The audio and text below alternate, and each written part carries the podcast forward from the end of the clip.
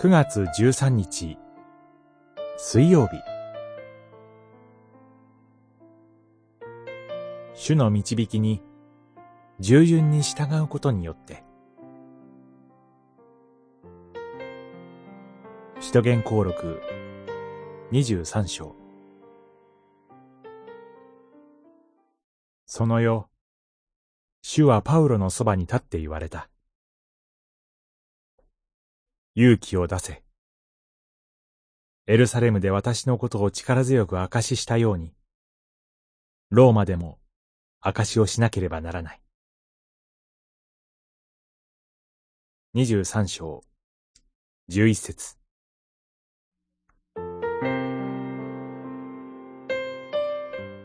パウロを逮捕した専任隊長は、なぜ彼がユダヤ人から訴えられているかを知るために、祭司長たちと最高法院全体の召集を命じ、パウロを彼らの前に立たせました。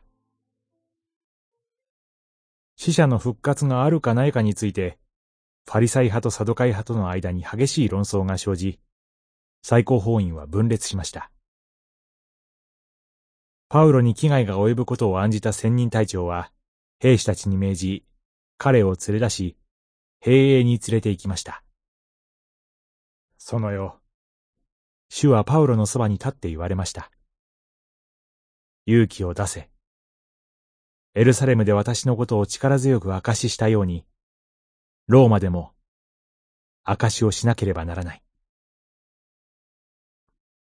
パウロは、第三回伝道旅行の中で、エルサレムで待ち受けている苦難について、精霊によって予告されていました。